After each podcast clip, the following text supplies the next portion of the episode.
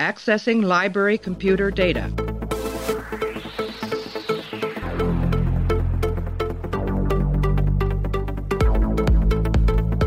Out there, there are no saints. Just people. Hey, everybody, welcome back to the show. We're continuing our run through of Star Trek Deep Space Nine. We're deep in the muck of season three. We're up to the episode called Distant Voices. It's the 18th episode of the third season, aired on April 10th, 1995. Teleplay goes to Ira Steven Behr and Robert Hewitt Wolfe. Story credit goes to our old friend Joe Menosky, directed by Alexander Singer. In this episode, after an alien assault leaves Bashir unconscious, he is trapped inside his mind. We're joined by Clay. Clay, how are you? I took one note for this episode, and that is Andrew Robinson is clearly not a tennis player. what makes you say that? Uh, his form is terrible. well, I mean, for all the uh, all the hype that Bashir is talking, I don't think Bashir was any Andre Agassi or anything out there. Yeah. Although it might just mean that Andrew Robinson is a really good actor because there's no reason why a Cardassian would be good at tennis. exactly right, But if it's inside of Bashir's mind, why wouldn't he be good at tennis? right, he'd want a sparring partner. Uh, that would be his there are so many layers to this episode, and we will dig into all of them. Yeah, let's. I don't know if this will be a long or a very short podcast, but let's talk about distant voices. I'm going to play an audio clip. We'll come back and we're going to break it down. me some time to think. Maybe I would. I say we do nothing until we get reinforcements Julian, Bajor. there you are. Where have you been? Looking no, for you. in trouble. And we Well, I'm glad you're here. You get the communication system back online. It'll take hours. Too many systems have been sabotaged. All my work crews are missing, and I cannot make new parts until we get the replicators fixed. The first thing we need to do is neutralize the Lethean. The Lethean. You mean Altovar? You know him. We've met. He attacked me in the infirmary. Oh well, now he's trying to kill us all by destroying the station. What are we waiting for? Let's get some phasers and hunt him down. If you ask me, none of us are safe until he is dead. If we go looking for the Lethean, we're the ones who'll end up dead. I'll tell you what, if we find the Lethean, maybe we can find you a backbone. Maybe he doesn't want us to find the Lethean. Maybe he's in league with him. Computer, scan the occupants of this room for any anomalies. Doctor, what are you doing? You're all acting very strangely, and I intend to find out why. Computer! Don't bother, Doctor. For some reason, the computer isn't working. Now, don't go blaming me for that, Constable. None of this would be happening if security had done its job. That's enough! All right, Clay. So the way I'm going to lead into this is by saying that uh, I went to college with our mutual friend Sean, and me and Sean took a video film course for avant-garde filmmaking, um, and we watched a lot of avant-garde movies. We were young, cynical 20-somethings at the time, so of course we kind of didn't really understand what the whole thing about avant-garde was. We kind of spent the time laughing at it, and then the final mm-hmm. project was to make a avant-garde student film, which we did. And our final product is remarkably similar to what Distant Voices is about.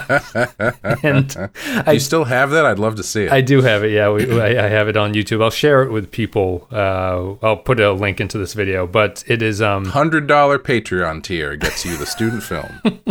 it is that is not a marker of quality for this episode. It is more the fact that this episode functions on the level of a bad student film. Um, hmm so let's get into Distant Voices. You sound like you didn't like it.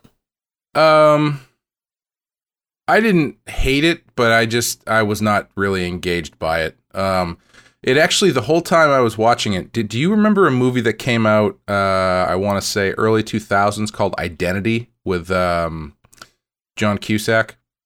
I don't. I think it sounds familiar, but I don't think I've ever seen it. So it, it's actually a pretty fun movie. Uh, I mean, I haven't seen it since it came out, so maybe it doesn't hold up. But uh, the plot is basically a bunch of strangers all end up at the same motel. Oh, isn't And- it? Is it a motel? Yeah, it is a motel. I do know that movie. I do know. yeah, that. and a bunch of uh, murders start happening, and and et cetera, et cetera, et cetera, and you know they all end up. Turns out they're all connected. It's kind of an Agatha Christie thing, except the twist is that the motel and all of the people at the motel are inside of the mind of a crazy man yeah, yeah. and they are all like different personalities that this guy has. Uh, and at the time, I thought that was a great. I mean, you know, I wasn't expecting that, so I don't whether or not that's a good twist is debatable. But at the time, it was an interesting way to end the movie. Um, this felt like that movie. If five minutes into the movie, they were like, "So we figured out that we're all part of the same guy's crazy brain."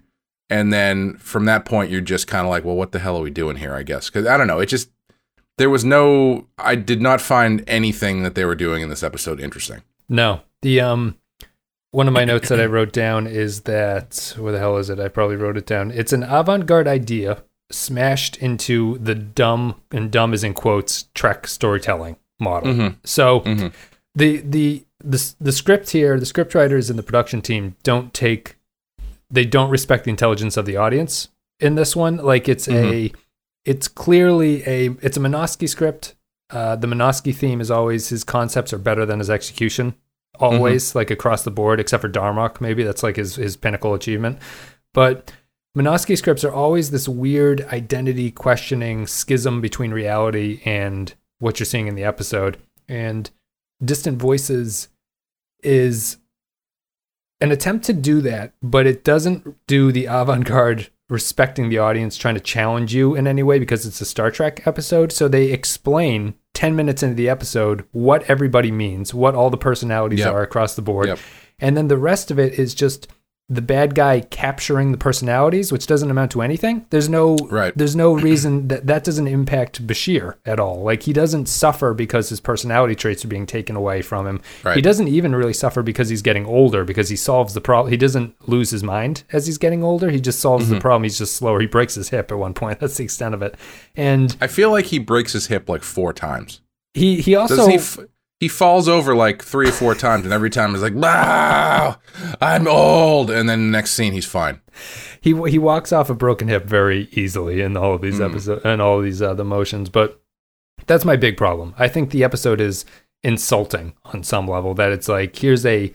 I'm not going to say this is a great idea. A lot of stuff, if you, as you've said, like the Identity movie, have done something along these lines. My student film was the same idea. Um, that's how I'm expecting royalties, but it's just it's really boring after they make the reveal. And i'm i'm on board for the first 10 minutes when it's kind of a weird pseudo horror thing going on. Mhm. and then after that it's just like i don't care anymore once they reveal what's going on. Yeah, and they they they continuously undercut their own premise too, because like at the end, at the end after uh, Bashir comes back, um, there's that little like coda at the end where uh, with him and Garak again, and and he's like, yeah, yeah, that guy didn't even make it. He was a pretty dumb dumb villain. He got arrested almost immediately, and it's like, what what? So what what's going what was going on here? Like, is there's no I don't it's know. just about seem- surviving just about surviving the attack i guess you know yeah, I don't know. It just seemed kind of pointless i think it's at it's the end. I think it's bad form when the opening cold open sort of bluntly lays out what the theme of the episode is going to be about. You know, Yeah. like when you are when you introduce it in a non-subtle way, which is like Bashir is just afraid of getting old, I guess is the point of this episode because I mean doesn't that doesn't that kind of show you how little we know about Bashir at this point that they just kind of give him a generic I'm afraid of getting older fear and he doesn't have anything else outside of that but I Did you find that him getting old actually like mattered though? I I don't remember unless I I'm just blanking. Was there was there a? It just seemed like something that was happening and not really something that was overly affecting his state of mind. Because like he once the the villain becomes revealed, he ends up just like you know battling the villain while he continues to get old. Like it Yeah. did it didn't feel it didn't feel to me again unless I completely missed it because I may have dozed off. um uh it didn't feel like the getting old aspect really added to the stress like the uh character based stress of Bashir. It just No. seemed like a physical transformation. No, it's a purely. It almost feels like they had gone through it and they realized that they didn't have enough um, stakes there. Like they felt they needed to artificially inflate the problem because, as you say, you didn't miss anything. He does not suffer from losing his personalities and getting older. It slows him Yeah, I didn't think That- so. That's about it. Like he he's he's slower getting from place to place, but it's all in his mind. His mind solves the problem. It's not like he develops Alzheimer's and starts to like lose touch with reality on on Mhm. some level. So it's to me it just felt like it was just like this ex like extra stuff that you didn't really need. The only thing I appreciated about it is that there's a middle stage where Bashir is a dead ringer for Reed Richards. Yeah. He's got the gray on the sides and the, the You know, it's funny. I was surprised to hear that he was only turning 30 because I th- I assumed he was older. Yeah. And like the first iteration where they just kind of gray the side of his hair, I was like, yeah, that looks right. That looks about how old I thought he was. He looks like a uh, he he he's got a very presidential candidate look when they started him off in the aging. He's he's got this Yeah, sort of regal. uh, He's got the uh, the Romney hair. That's right. I mean, let's talk about because I don't. Well, I don't know. Uh, is is there something else you wanted to talk about? Like, I guess we should talk about the sort of mechanics of this episode because it's it's kind of garbage. But the the the thing is, Bashir is stuck in his own mind. He gets psychically attacked. He wakes up in the station that's isolated and empty. Um, I the best part of the episode, maybe outside of the, the very final scene, is the uh, direction and shooting of the empty station, which I think is pretty effective. Um, I Mhm. like episodes that show you the station from a different angle and a different perspective. Um, and I think the directors had fun with that early on here. Eventually, it breaks into Bashir runs into all the crew members who are members or parts of his personality, and they're supposed to be like Dax is his impulsive side. I guess Odo is his paranoia. O'Brien is his um, cowardice, I guess. Yeah, I really like that scene because they're all in that room and Kira's like, "Man, you're really made up of a bunch of assholes. She's a jerk, she's a jerk, she's a jerk, I'm an asshole and he's a coward."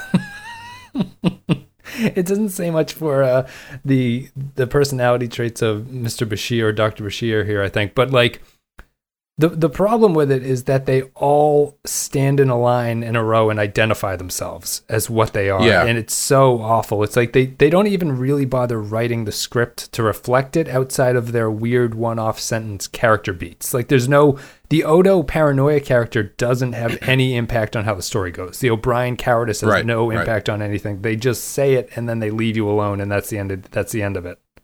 Yeah.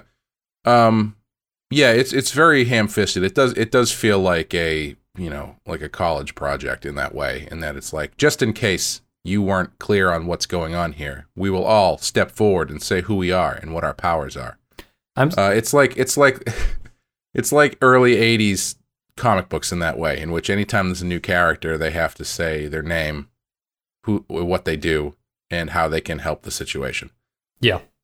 I'm- I the- actually thought that it would have been kind of cool. I, I think, you know, after the attack at the beginning, I understand coming back and having the, the station be a mess um, is a good way to get you into it. Cause like, uh, it's, I, although I, I immediately started running through all the possible things in my head, like as soon as it started, where he, when he wakes up, and you know he hits the the com badge. I was like, okay, so nobody. Okay, this is one of those ones where nobody's on the thing for some reason.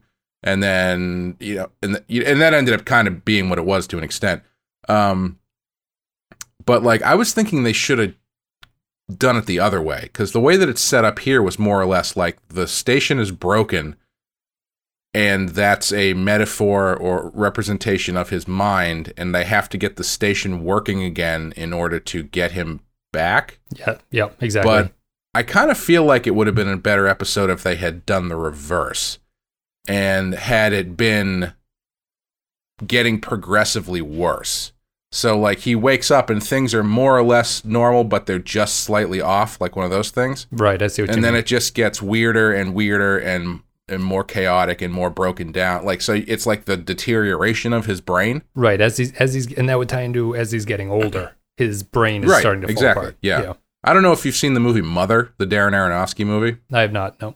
Uh, but I thought it was great. Um, and they do a really good job of like presenting a very normal situation and then just having it deteriorate into like a David Lynch horror situation that just keeps getting cr- stranger and stranger and stranger and stranger and stranger as things keep breaking down. Yeah. And uh, I, I think I think the episode could have been served by that because it would have it, it would have been easier to track. It wouldn't have felt probably wouldn't have felt as ham-fisted. Eh, You wouldn't have had to stay like sit around and explain it as much.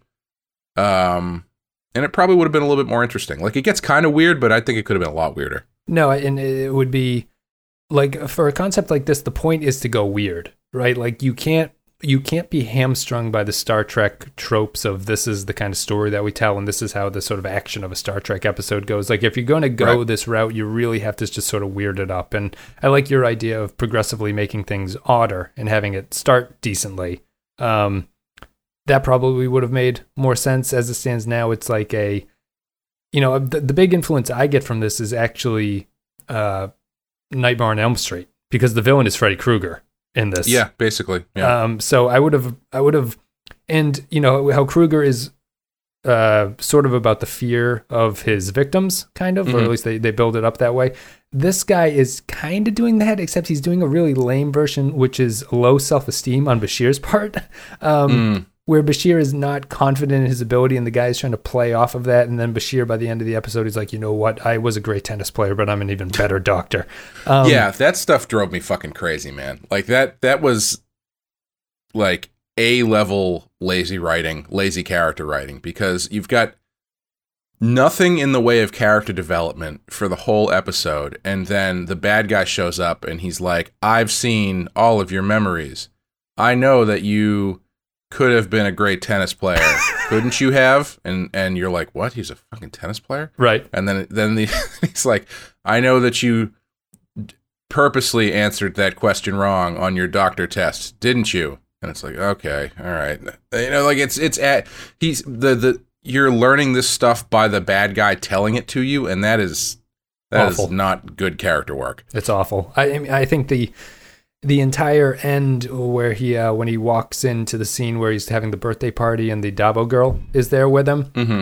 It that is that's purely a padding scene. There's no reason for that to be in his mind at that point. There's no reason for him to sort of have to deal with that situation. And from that point on, the the villain becomes stupid, as you're saying. Like he's explaining everything to Bashir, and I just it's not that's not a good that's a weakness of Bashir as a character at this point because they don't have anything that they can really build off of him at the like that's why his concern is so generic like getting hmm. older and not being good at tennis or something stupid. Like there's nothing you they try to come close a little bit where they have the Dax thing where he admits his feelings for Dax. He's like I really like her but I I'm content at this point to be friends which is maybe the only moment of character development that is built off of something that we've mm-hmm. previously seen that's fine, but they don't focus on it. They're they're more Why- concerned with the tennis.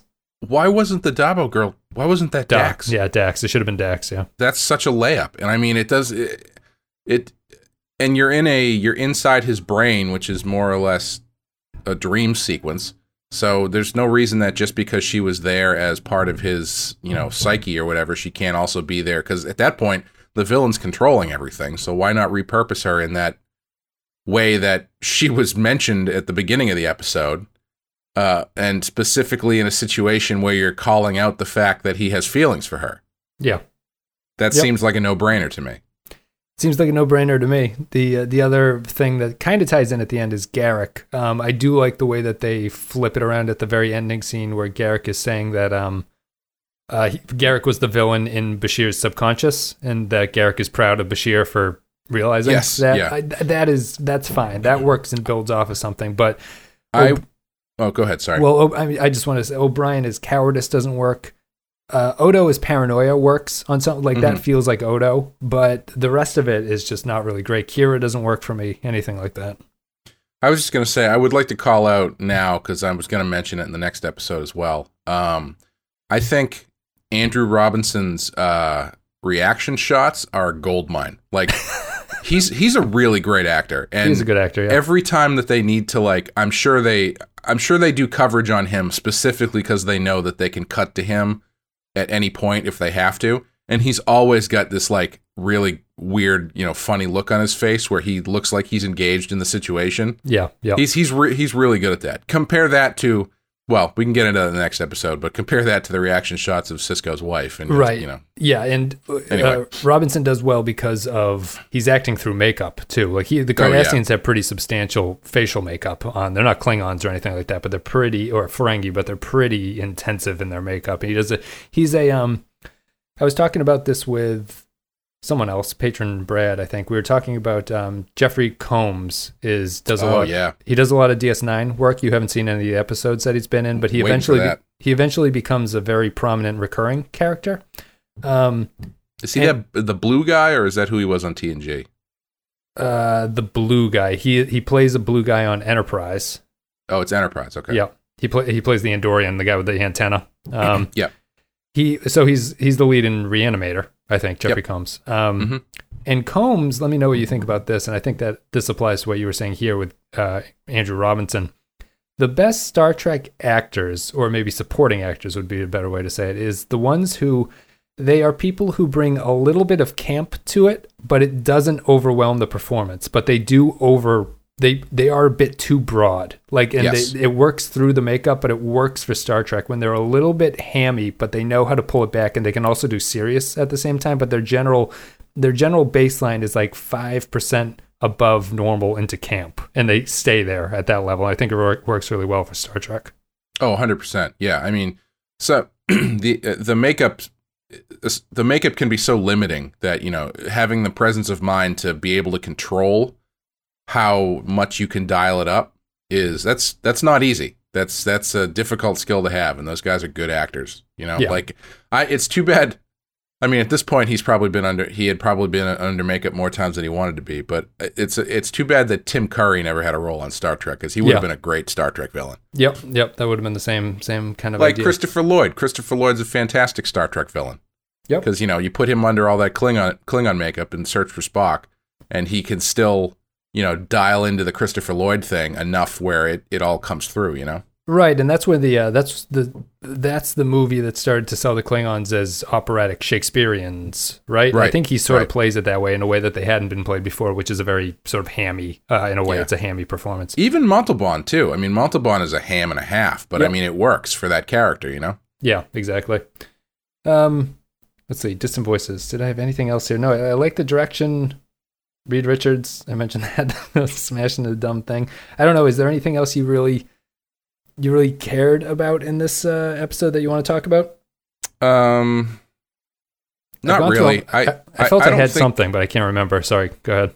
No, I was just gonna say I don't think it's a it's you know I I I would agree with what you said. I think the concept is probably is much better than the execution. Uh, because like they they make such a big point of offing all of these characters, and then Kira they just hit pan by as she's dead on the ground. You know, Yeah. like there's no there's no connection uh, to any of these psyche characters to Bashir, and you know, like you said, there's their their removal doesn't affect him at all, and it's yeah, it's just not it's just not a very uh, well realized um, episode, unfortunately, because it could you know I I like the weird Star Trek ones, um, and this unfortunately was on the the lower end for me of those. Yeah.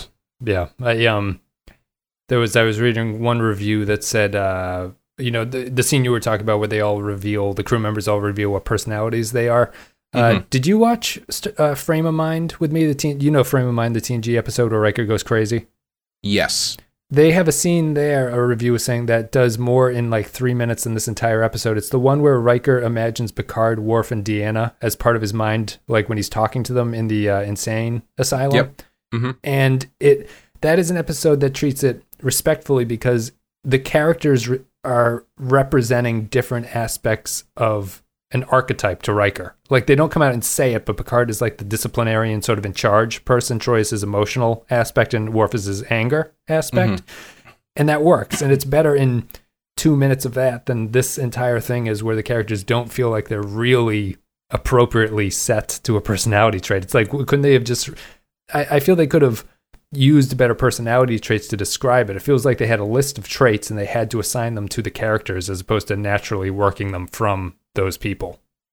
Yeah, I also feel like the situation in which they're introduced is not helping because you're introducing these characters you're still trying to to keep the uh you, you what they haven't revealed what's going on yet so they're still trying to keep some of the mystery there so when you when you see them the first time they're reacting to the situation as those characters would react to a problem on the station and that adds a level of uh, everybody's sort of on the same uh, intensity level that kind of takes away from from what they're trying to do. It, if it had, I don't know if that makes sense, but like, so you've got Odo is acting. Uh, what's what is Odo? What's what's his- Paranoia. paranoia. He that's what he's supposed to do, but he just comes off as Odo would come off in a regular scene given the situation. Yeah. That makes sense. Slightly whinier, but he he's not acting totally out of character for what. right, and same with same with Dax. I mean, like they weren't they were they weren't so clearly defined in each of these uh uh traits that it it really stood out. And I think Be. Everyone just seems a little bit angry, like that. That's, yeah, exactly. Yeah, I guess Yeah. yeah. that's what I was trying to say, more or less. It's like everybody seems kind of angry, or um, and even even O'Brien is he's coward. He's being a coward, but he's still kind of angry about it. Yes, right. Um, which is why that's what that when Kira points everything out, she's it's like she's just pointing out that everybody's just a, t- a couple clicks away from each other, but then O'Brien's also a coward. right. Um, and in frame of mind, if I remember correctly, Riker's interactions with those uh, with Picard, Worf, and Troi are all based around himself, right? yeah. Yep. Yeah. So that way they are kind of mirroring. They're they're giving back to him his own His own perspective. yeah his own perspective and traits, whereas Bashir is actually entering into an external situation yeah, that's true. And it's so these characters are reacting to this external situation, not reacting to Bashir. Um, however, I think you could pull that off. I just think the characters would need to be more clearly defined and probably dialed up a little bit more in how much they're going for whatever trait they're supposed to be. You know? Well, you need more. You need more dream sequency type interactions, like the the one where Bashir runs into Quark in the bar. Tho- those are the kind of scenes that you need to have with the other characters. Like what they're basically Mm-hmm. Yes, doing is yeah. just having a normal conversation with each other, except they have names like the Seven Dwarfs, where it's like sneezy, bashful, and whatever, and you're supposed to just sort of link them together. But if you had more uh, Quark-like interactions in a weird, dream, surreal world where you know everything is a little bit off and they don't feel totally right, like they they spend too much time in this episode discussing the fact that they don't exist. The characters are aware of the fact that they are not real, and that Right. ruins the dreamscape for me. Like Right, you need right. to believe in this dreamscape. It's not a holodeck program; it's Bashir's mind. Right. And I think if if also if the problem had been um well, I guess it was directly linked to Bashir, but I, I- I guess it would if it had been because again they explain everything so quickly that you find out that it's linked to Bashir, but it's very literally linked to Bashir.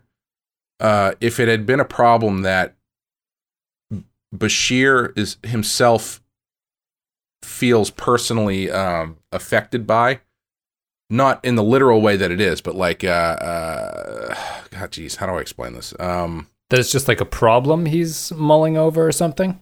Yeah, like sp- like the, the situation that is specifically uh, something that Bashir would react negatively to. Right. So what? I, so basically, like, so you can it's a, it's a situation that directly affects Bashir, and you can see how all of these characters would represent his approach to that situation. Right, not just I the think- generic getting older problem. You mean? Yeah, I Yeah. think that's kind of what they're trying to do, but I don't think they do it very well. Is the problem? Right, exactly. It, it becomes the episode is okay if they focus on that, and instead they focus it onto a the station is going to blow up type storyline where we need to hustle to the end to get to our solution. Um, and it's not it's not artistic enough. Uh, it's not creative enough of an idea. It's something that you could really go places with, and they just end up going nowhere with it. Yeah, I mean, even if even if the problem was that they were focusing on was that Bashir was getting older, you know, that's something where it's affecting him directly, and you can see based on how all of these other characters are reacting to him, that Right. would be representative of his feelings on the subject. Whereas the the problem with the station, though they say, "Oh, the station is linked to your psyche," blah blah blah blah, like it's not as it's not as um uh relatable Yeah. as something that's personally happening to him would be. You know what I mean? Yeah, so I mean, Um, the, the growing older we've talked about has been a trope in the movies for all the characters, like how get growing older and change is a big deal. Bashir is just problematic because they take no specific direction towards getting older. Like Kirk doesn't want to get older because he believes he's becoming irrelevant. Yeah. Uh, Picard feels like things are changing beneath him and he's losing his family. Bashir doesn't want to get older because he doesn't want to get old. Like there's, there's Yeah. nothing else outside of that. There's no fear of losing his um, surgeon hands or anything like that. He's just like, ah, I'm 30. I don't want to be 30 anymore. I'm 29. I like being 29. Yeah, pretty much. But Sad. isn't that isn't that the most relatable thing ever though? Pretty um probably. I'd have to I'd have to pull a visionary and go back 5 years in time I guess to see where I ended what, what I felt like uh, when I was 29. I just remember 30 was when physical problems started appearing. Um Yeah, it's like a friggin' switch, isn't it? it is, yeah. Yeah. I, I do I do remember at the time not thinking it was going to bother me until after I it happened, and then I was like, oh, I guess I never really thought about this, but yeah, it is kind of kind of weird. Another day ticks by. Yeah, I just had I started having like uh, neck nerve problems. It's just like you your your body doesn't uh, heal itself as quickly and stuff like that. It's just it's when all my the problems just started appearing for me. Just the uh, the whittling of the body away, I suppose. Yeah, Let's see.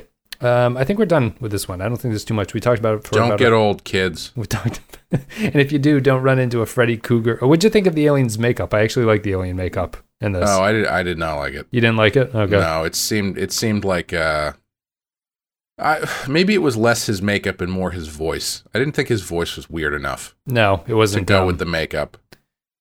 I liked the shots of him when he's in the dark hallway. I think he's pretty creepy in that, Yeah. but he, he's uh, his voice is certainly was a mistake. We're gonna play an audio clip. Me and Clay are gonna come back and we're gonna give our final thoughts. We'll read some patron thoughts and then we'll wrap it up.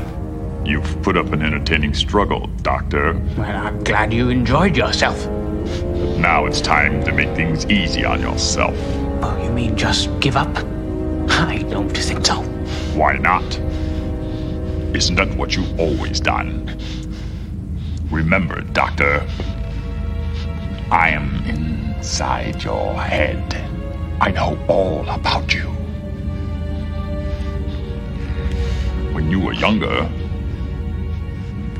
you wanted to be a tennis player, didn't you? All right, guys. So if you support the show on patreon.com slash the Pensky File, you can leave your thoughts about upcoming episodes and I'll read them on the podcast and me and Clay will make fun of you. So How many start- of the thoughts about this episode are just what do you guys think of the new Discovery trailer? These all came before then, unfortunately, so we'll have to wait till another episode to touch on that. Um, but people should go watch the season two Discovery trailer if you haven't done that yet. Let us know what you thought. Distant Voices, Stephen Cobb says, pretty standard lost in their own head, lost in someone else's head, warp bubble episode. Perfectly okay, made a bit better by Garak's presence.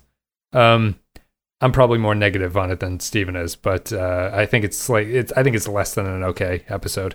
Um, Clay, I do want to reassure you because this is probably the last aimless, rudderless Bashir focused episode that they have. Um, they make some drastic changes with the character, you and get like a back tattoo or something? he gets uh, like red dragon uh, tattoos Nice. all over himself, and uh, he starts crushing people's heads. No, he um, that would be that would be awesome if like if if they had a character on one of these shows like Deep Space Nine where it's like, yeah, you know, it's been three seasons. He's kind of a wet blanket. We haven't really done anything with him.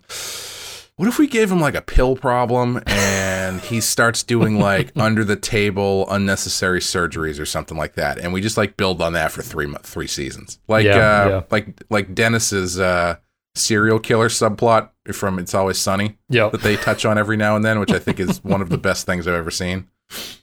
Bashir doesn't go quite that dark, um, but they do improve him. This is probably the last episode where he has no characterization whatsoever. They were considering firing the actor at this point. Oh, really? and I don't think it's his fault. It's it's Yeah. not his fault. This is purely a writing failure. Um, he is I, just they were gonna fire him, but they were gonna keep Dax. keep Dax the sex appeal. I guess I don't. Yeah, I don't know fair. if I don't know if they would replace him or I would assume that they could not replace him. But it feels like you need a doctor character. But I don't. There's nothing there that's not a writer problem. Like, what's your big problem with Bashir? If you had to describe it, if you have a problem with him, I'm just assuming you do. Uh, I honestly don't, only because I don't think he's really done anything. He's Right. just kind of he's a he's a he feels like a season one character, in that he's the doctor, and that's about it. Right. Yeah. I, I, I, I think the problem is he is out of everyone else, his backstory is either non existent or they mention it and I immediately forget about it at that point. Mhm. Like he has no backstory or sort of sense of being out there. You know, in season one, they introduced him as like the sort of naive uh, kid uh, savant who wants to go out and sort of tame the West, basically. Um, they've dropped that mostly. He's now just kind of a steady doctor who doesn't sexually harass his coworkers anymore, which is was the only thing that he had going for him. And But he uh, could have he could have gone pro, man. Well, apparently, pro sports is still something that exists in the 24th century or whatever century we're in. At least they didn't bother making up uh, or predicting World Series championship. They didn't predict like he could have won the French Open 17 years in a row or something. Yeah. un- unseating uh, Nadal. Uh, let's see here. Distant voices. Uh, Kyle Barrett says, "I love a good dream, com- uh, co- comma coma episode, whether it's The Leftovers, The Sopranos, or Twin Peaks. Episodes bubbling with twisted symbolism and Lynchian dream logic. Sadly, this episode isn't one of them. Instead of keeping everything ambiguous with the subtle symbolism, the episode commits to the cardinal sin of these types of stories by having Bashir actively explain what everything represents and means. Use mm-hmm. ambiguity in your favor, and you can get a lot more information across than you can with straight answers. If you want a good story of a person trying to wake up wake up from a coma and restructure their mind in the process, then check out Alex, Alex Garland's book, The Coma. For as for the episode, it's a big missed opportunity and one of the worst of the season. I agree with Kyle uh, here. I think this is one of the worst episodes that I've seen uh, so far this season. Have you read the, the Coma? I haven't. No, um, I actually didn't realize Garland was a novelist until the other day. I didn't Um, either. Discord opened that to my. yeah. I didn't realize he wrote The Beach. Yeah, I didn't know that either. Um, I actually just watched. Uh, there's an episode of Buffy the Vampire Slayer that I always was always one of my favorites, and I I don't think it's many people's favorites because it's it's very much like a it's it's the last episode of season four, and they have uh, like this the story is over, um, but there's one episode left, and it's just this um dream sequence episode where each one of the characters there's a monster hunting them in their dreams. And I always loved it because I thought it was I I'm a, I'm always a sucker for the dream logic, uh, weird dream stuff like you know Mother or uh, you know David Lynch's stuff, and I just thought they just knocked it out of the park with that episode of Buffy the Vampire Slayer because it's weird, it's symbolic. Uh, as you go on in the series, a lot of the stuff that they mention there, they follow through on in a literal way uh, um, that you don't realize until later. Um, and it's just a good, freaky episode and this has none of that stuff because it's just like everything he said is accurate. Um, Yeah. it's over explained, it's undercooked, and you know, unfortunate. Yeah, it is. Um, let's see. So the last comment comes to comes from Neil Brennan. Distant voices. Suddenly, Wes's recurring criticism of the lack of a Dominion presence in the middle of season three starts to make sense. um, the I I I guess this is a good enough place as any. You've watched a couple, maybe. Well, maybe we'll wait until the next episode that we're doing through the Looking Glass. Um, but I think season three is a the middle of season three of DS9 is uh, sort of surprisingly not very good. Uh, there's a Mm. lot of weak episodes here. It is.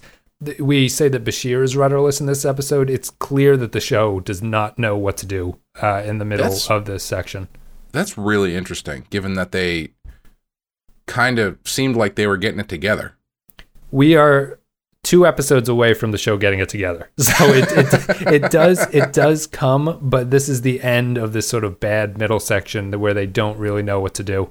Um, Isn't this this is so always so fascinating to me because it's like, um, I think I, I don't know if I brought this up before, but uh, uh, our friend Sean, um, and multiple people have actually told me this, uh, are really into the Wheel of Time books.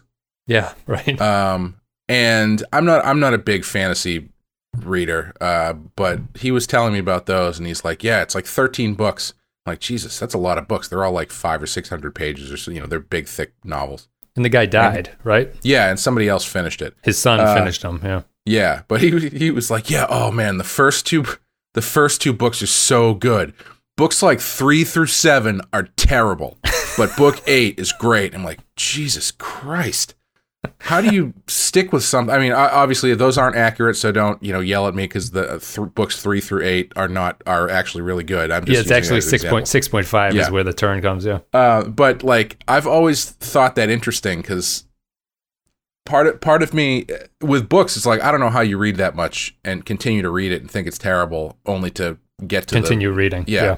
But with TV shows, I always kind of hated it when people would be like, "Oh, this show is great. The first season's terrible, but if you can get through the first season the rest, you know, like like basically any Star Trek series. Yep. Yep. Um, but you kind of have to. It's it's it's tough because like even you know again Buffy the Vampire Slayer, one of my favorite shows. Anytime I sell it to people, I'm like, listen, the first season is pretty bad. Yeah. But it's it's a level of like finding your way that doesn't exist anymore. I don't think. Um. Because it's shows need to be better quicker now. Yes. Uh, Immediately. Shows need to be good immediately. Well, yeah, most of the time. Otherwise, and sometimes you get something like The Walking Dead or Agents of Shield, which just keeps being terrible for seven seasons. But They started off. Didn't it start Walking Dead start off okay though? Or was I thought the bad? first season of Walking Dead was garbage. I Oh, okay. hated it. Interesting. Um, the fir- I didn't think se- I didn't think Walking Dead got like watchable until the third season, and even that I was like barely hanging on. Um, and they only they only they only got it together for about half a season, and then it went in the toilet again. Uh, that's just my personal opinion. Um, but yeah, it seems like shows need to be better faster. Uh, so it's interesting with these older shows and older great shows too. Like X Files is the same way. You know, it's X Files Yeah. like ah, season one of the X Files kind of sucks. Um, Well, I mean, the the Star Trek Reddit is funny because someone will come in and they'll be like, "Hi, I'm a 13 year old yeah, male who's never watched Star Trek, but I watched an episode of TNG uh, and I thought it was pretty good. Like, do you want to recommend which ones I watch?"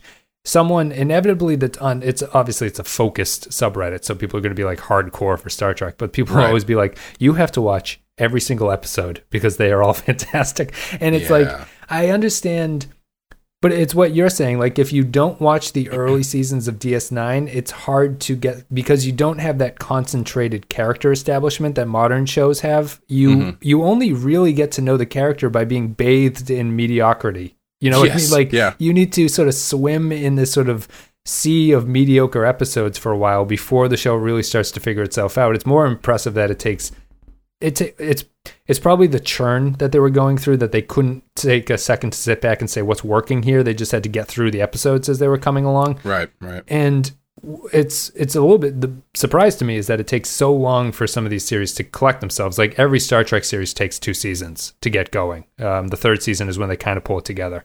Yeah, I think it's something that's that's pretty uh like that that old style and the change that the modern change. I feel like it's something that's fairly standard across all media now too. Like music, you back in the, you know, 70s or so when when albums were when like albums were albums at their height, you would be you'd have bands signed to like five five record deals where you know the first three albums aren't very good and then the fourth one they just you know figure it out and turn into this amazing band uh nowadays you do one shit record you are done that's even that's even if you get a record you know Yeah, yeah. um and comics are the same way there used to be series comic book series that were you know n- people weren't really buying it but it was around for multiple hundreds of issues um, and you'd have every now and then it would hit something that was really great, and then you know the the creative team would change and sales would go down and blah blah blah blah. But now it's you know, lot. I mean, co- comics are a lot. I'm not gonna get into it, but it's it's. I think there's less money overall, probably too, is Yes. the problem. Yep. Um, so it's and a lot people have wised up. People- the com- companies have wised up to the downside of long-term contracts like that. Yeah. Like there's no upside to it. My favorite counterexample is um, Suicidal Tendencies, the sort of thrash metal band, Mhm. had a like a five, five album deal or something. The first four albums are pretty solid or whatever. The first two are, are great potentially, and then they kind of uh, hit this mediocre period. But their last album on their first record deal, um, they wanted to break from the record company, but the company said that we have this contract. You need to give us one more album. The album they came out with is probably their worst. Every single song title has the word fuck in it, basically. it is the least commercial album that you could possibly come up with. And they just spit it out to get it out of the contract and, and get out of it. And it's not a good album or anything, but it's like that's the downside of a long term contract for the company. Yeah, uh, my favorite example also is uh, is Neil Young, who did something similar, where he he didn't do, he didn't make it, you know, uh, obscene or anything, but basic, he did. Uh, he got signed to a long record deal, and he made one album that was very much unlike anything he had ever done before, and the record company sued him because th- basically the idea was like uh, we thought we were getting we, we wanted the Neil Young the brand, not the artist. So they wanted Right. like his you know His classic name. stuff, Yeah. but he was doing what he was into.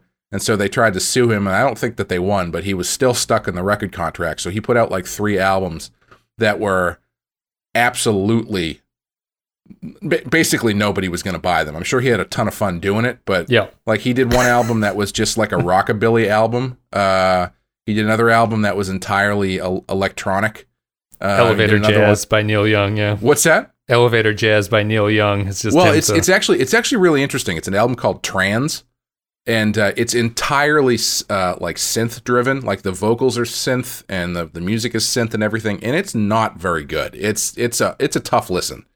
But uh, in the years since, he's come out and talked about it and said that uh, he actually did that album because he wanted to make an album that his son could listen to, and his son has, uh, I think, like cystic fibrosis or something like debilitating disease. Yeah. And I think he figured out that the sounds were something that he would that his son would react to. So he made a whole album just using that sort of musical uh, uh, process. Is this what is Mr. actually- Holland's opus is based, yeah, based basically, on? yeah. but no, I mean, like that's kind of that's a really interesting thing for somebody to try. It's not commercial, um, but uh, it's it's definitely an interesting way to go down. But but after after they sued him, he was just like, "Fuck you guys! I'm gonna make the worst, not the Yeah. worst, but like the most non Neil Young albums Uncommercial, I could yeah. possibly make." Yeah. Yep, yep. I can't, uh, I can't blame them. Really, that's the, that length of a contract is not a good idea for the company. Uh, it's not a good idea for anybody. Anyway, uh, let's see here. So those are it for distant voices. Uh, we'll give our final thoughts. I'm going to go first, Clay. I'll just say that I agree with Kyle. This is one of the worst episodes of the third season, in my opinion. I'm going to give it a Mhm. one. I don't know if I would go that low. Um, Was there any moment in this episode that you enjoyed yourself? I spent the entire episode watching this saying I'm not having fun with this, and it's like one of those like I just want the episode to wrap up. Yeah, I would probably agree with that. Um, yeah, maybe I will go one. Yeah. well, I mean, uh, I don't know because it's not like. I think it's it's it's mediocre. You know, I don't think it's actively terrible.